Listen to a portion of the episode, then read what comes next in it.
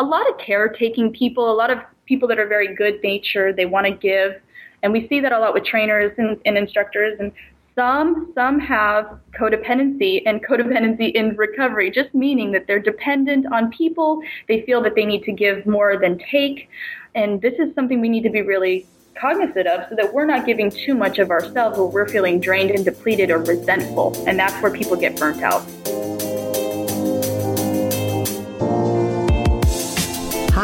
This is Amy, the Senior Group Fitness Instructor at the Indoor Cycle Instructor Podcast. Are you looking for a spark of inspiration to bring to your next class? Find us at indoorcycleinstructor.com. Hi, and welcome to another episode of the Indoor Cycle Instructor Podcast. I'm John McGowan, your host, and you can reach me, John, at indoorcycleinstructor.com. We are, as fitness professionals, frequently put in a position where somebody may come to us and ask a question. Although the temptation is to jump in and provide a lot of advice to people, it's not normally the best path to effectively communicate with these people in a way that will motivate them and they will in turn reach hopefully the goals or either weight loss, physical goals, whatever it is they're trying to accomplish. And I've got an expert about that exact thing um, joining me today. Her name is Dr. Kim Chronister, and she's a health psychologist and author of The Psychology Behind Fitness Motivation. Dr. Kim, welcome. Thank you. It's great to be here, John. Have everyone understand where you are. I am in Los Angeles, California, practicing as a therapist in Westwood and a professor of sports psychology and course developer in sports psychology also in LA. What led you to, first of all, to get into sports psychology? I was a soccer player, a swimmer, um, forward goalie, been watching the World Cup lately, so that's on my mind. But played all kinds of sports growing up. And then my energy began getting really depleted, uh, and my confidence started getting low when I got out of sports um, during my adolescent years. So I picked back up activity and training as a personal trainer in college, and then it, it, pro- it progressed as far as research and academia and writing as far as physical activity and motivation was concerned you know, some people do things for specific reasons, kind of their why. Why psychology? I had always had business and philanthropic desires. So I wanted to combine the two. So going into business in a field that was philanthropic, meaning helping others, uh, was very attractive, uh, very attractive to me. So I wanted to be able to fuse the two, business and psychology, business and philanthropy. And that helps a lot because you know we're in the fitness world and most of us are that way as well. You know we teach because we just love helping others to hopefully achieve their fitness goals but sometimes in our conversations it doesn't always work out quite so well um, in your book you talk about the process of a motivational interview well, explain what that is and when you, as a psychologist, would use that, and then we'll talk about how that could possibly translate to an instructor talking to a participant. Motivational interviewing is evidence based, meaning we can use it as an intervention with a client. Uh, it's actually accessible to trainers, coaches, consultants, but it, it, was originally developed for psychologists and therapists to use with their clients if they're going through something that they want to change or increase a behavior, decrease a behavior. Some examples are quitting smoking, picking back up at the gym, trying a new sport, uh, changing some behavior that's negative in their lives. What exactly are you doing uh, when you're doing a motivational interview? So, with the motivational interview, we're actually asking quite a lot of questions. So we'll start with t- stages of change after we build rapport, of course. And we will get to know the client in full to see where are they at, where are they at in this process. Maybe they are just contemplating, maybe they're even in pre-contemplation stage. We have to get to know exactly where they're at so that we're not pushing them in the wrong direction so that they don't feel judged and they don't feel pushed. And that's kind of what I was referring to in my introduction is that, you know, we're put in a position to, to and it's forgive me. This is nothing very similar to just the normal sales process that a salesperson will go through with someone. You're Sure. going to do some exploratory inter, uh, interviewing just to understand where they're at. Um, but I always concerned when you know I hear someone ask a question and then the response from the fitness professional is, "Well, you need to do X, Y, or Z." That's not always helpful, is it? It's not always helpful. You know, you, you could call that psychoeducation, but you have to be really careful of your tone and you have to be really cognizant of your rapport with that individual. So let's say you're just seeing that individual for the first time, second time. You want to make sure that they're comfortable with you, they trust you, they don't they don't think of you as judgmental or there's not a power differential there necessarily where they're going to feel um, talked over. So if you're talking over their heads, that's sometimes a, a turnoff for them, and they might be averse to the whole process after that. So we have to be really careful to meet them where they're at. That's a big thing in therapy, and coaches can use this, instructors can use it. Is meet them where they're at. So ask them questions. Try to always turn it around so that you're getting to know more about them than they are about you, and provide that psychoeducation when it's appropriate. Doesn't the the relationship between an, an, a fitness professional and a participant doesn't it already doesn't it start from a place of of uh, disparity? Um, you know what I'm saying? Is Uh-huh. that you know the people's coming to you and and well I'm the professional, um, Yes. and that that that isn't helpful, is it? Yeah, I'll tell you what. I mean, we, we need to know as professionals that it's good to establish ourselves as uh, cognizant of the material, as well researched, and instructors usually are when they're experienced. So it's okay to throw around jargon or, or give a few tips, even at first. However, it's the way you do it, the tone.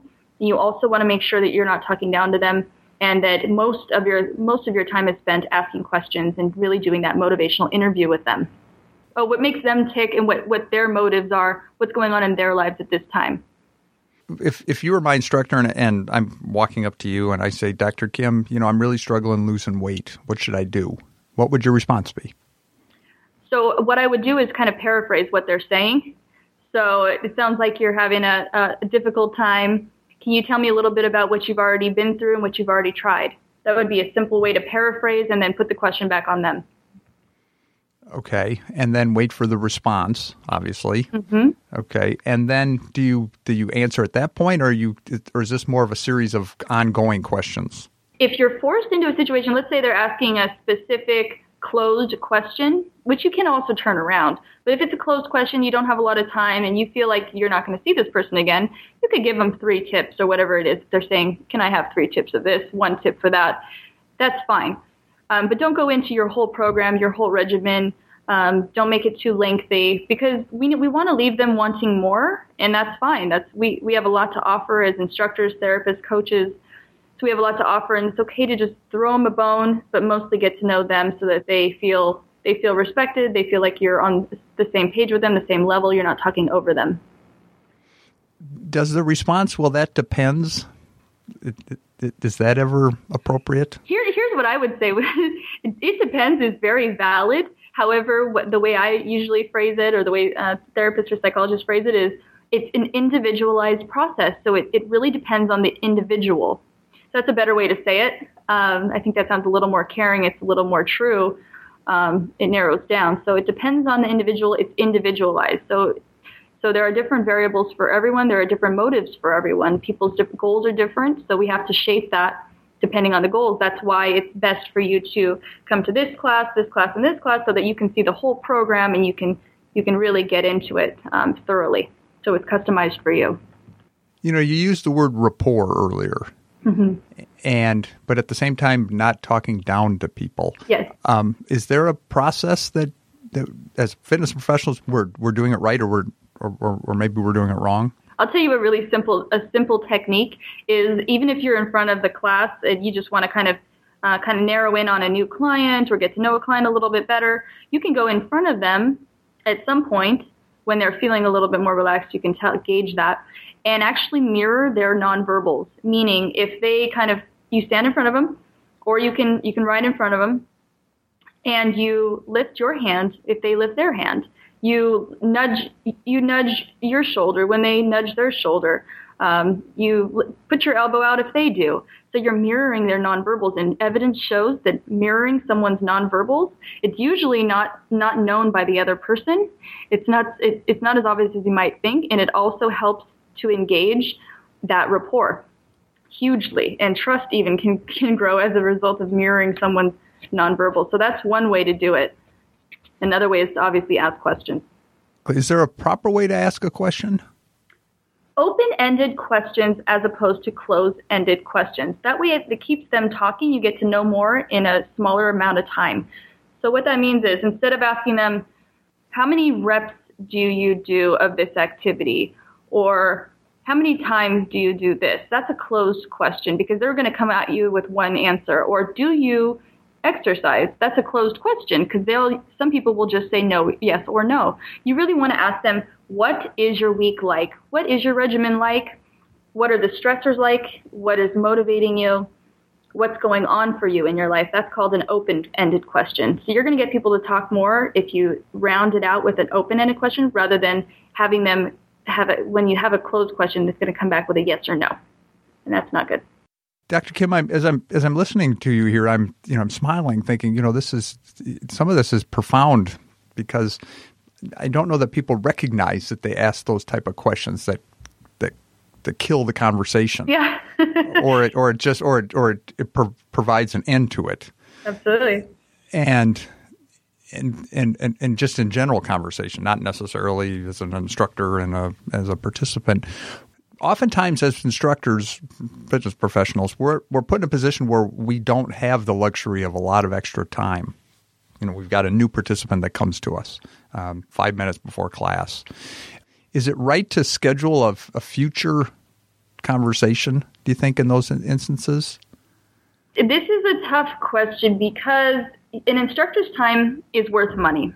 A coach's time is worth money etc. So you want to leave them wanting more. You want the rapport to be engaged, but scheduling off time when you're not getting paid, I'm not going to, I don't recommend it unless they're going through a crisis and you've already had a rapport and you feel it's appropriate. There is a power differential, and this is this is a money making industry as much as it is a philanthropic industry where you're helping someone. I truly believe being with the client, and this is this is well known in the psychology industry, just being with the client, meaning them being engaged in class and, and, them knowing that you're engaged with them non-verbally even with visual with visuals, with looking them in the eyes, with warm smiles, things like that, energy. That is enough when we talk about being in the room with a, a client for therapy and being in the room with clients in, in spin class. And so what you're saying is that, that that's valuable all in itself. It is. And we have to remember that. That we don't need to be because there are going to be clients that want to pull you and not it's not always a pro yeah. yes there is. You know, right? It, yep. that, okay, and this this just comes down to boundaries. So if a, you know, just as it wouldn't be appropriate for you to schedule extra time without compensation as a therapist because that that can hurt the boundaries, it can hurt the and there is some good in having a power differential um, it's not always good for you to do that as a trainer, as an instructor, because that actually can hurt the client as well. Then they're going to want more. You give them a little bit, they're going to want more. And some, you know, and some instructors are very caring and most are they're they're mainly giving yeah, yeah, giving they can even be codependent so we see a lot of of, of that uh, so that's something we want to work on but one way you can really Whoa, have no describe that what did you mean by that okay so a lot of caretaking people a lot of people that are very good natured. They want to give, and we see that a lot with trainers and, and instructors. And some some have codependency and codependency in recovery, just meaning that they're dependent on people. They feel that they need to give more than take, and this is something we need to be really cognizant of so that we're not giving too much of ourselves where we're feeling drained and depleted or resentful and that's where people get burnt out and yet they don't have a boundary that says that's as far as i'm going to go exactly this is what yeah this is why I think keeping it keeping it short. And unless they have you know a consultancy business on the side and they do coaching that's great. You can sell that package outside if that's if that's uh, something you can do. But I, I would always um, you know profiting is a boundary. And they're looking to you because you are the the guru the the, the person that has the information that they need. And you're going to help them just by being with them. And that's enough. And we have that's what we have to be really really uh, inclined to remember. you know, what we talk about here is the indoor cycle instructor professional. And that's where ICI Pro comes from. Mm-hmm. And how I view professionalism is having a respect for your own time. That's right. And that's really what you're describing there. So at some point you go from, you're right, I've, I, I taught my class, I get paid for this hour, whatever it is. But beyond that, either I have a consulting business or I just, or you have to politely say, I'm sorry, that's all I have. Or what's the best way to, to cope with that when you have someone who's coming to you wanting more? That you, you just acknowledge when the next class is, or you acknowledge how they can get a hold of you for, for consultation.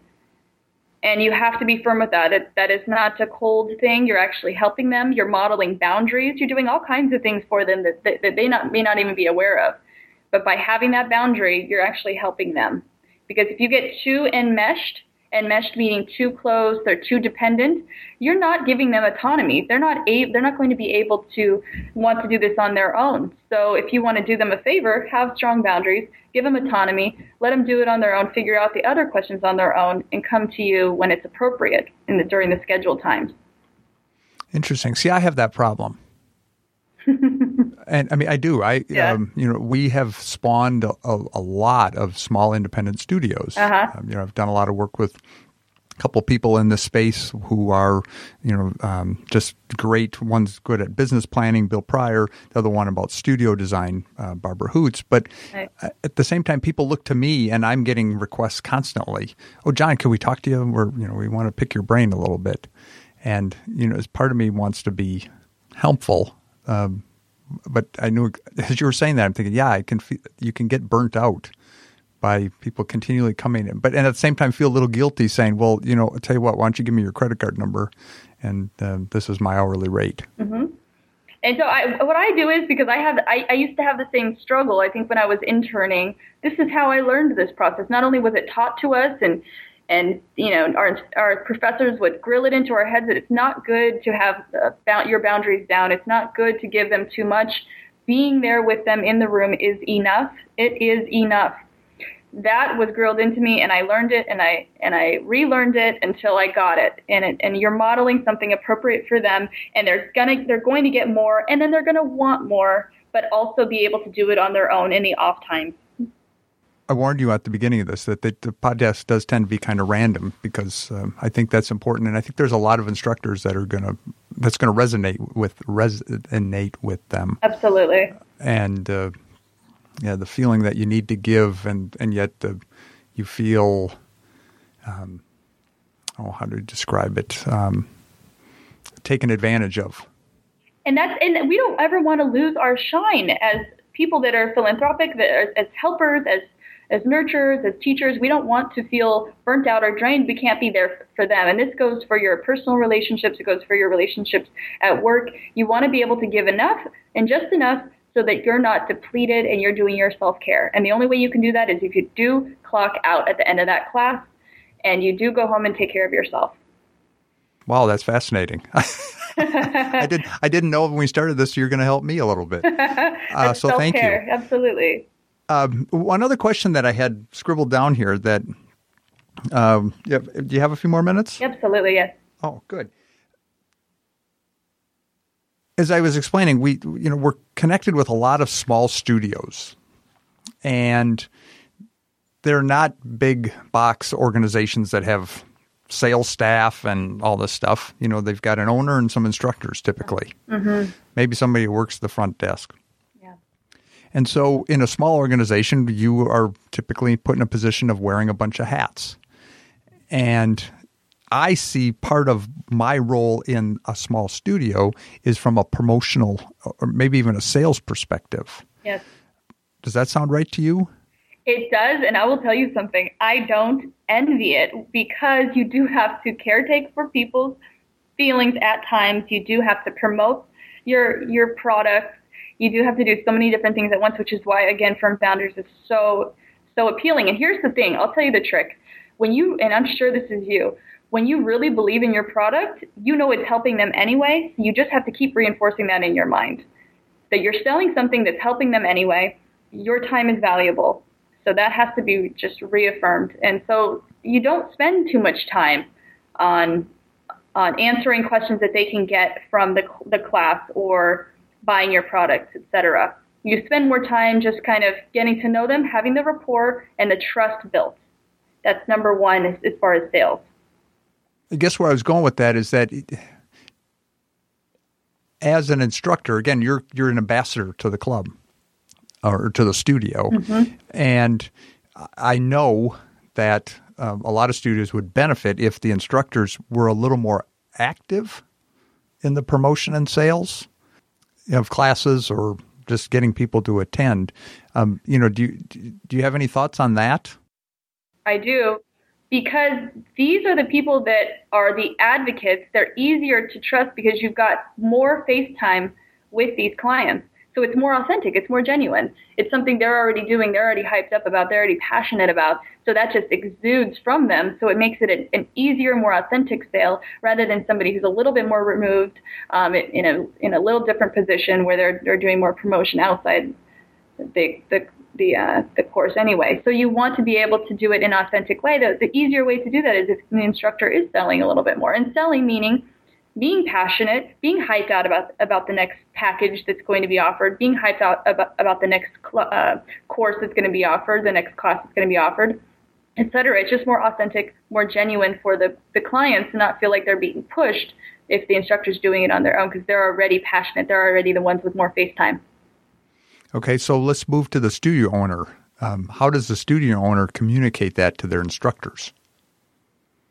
They want to do is make sure that there is a little bit of time, either at the beginning or the end, or there's some communication even between, you know, with their email list, that the instructor is communicating what's novel, what's new about the next course, the next package being offered, and make sure that they're exuding the excitement and passion while they're doing it.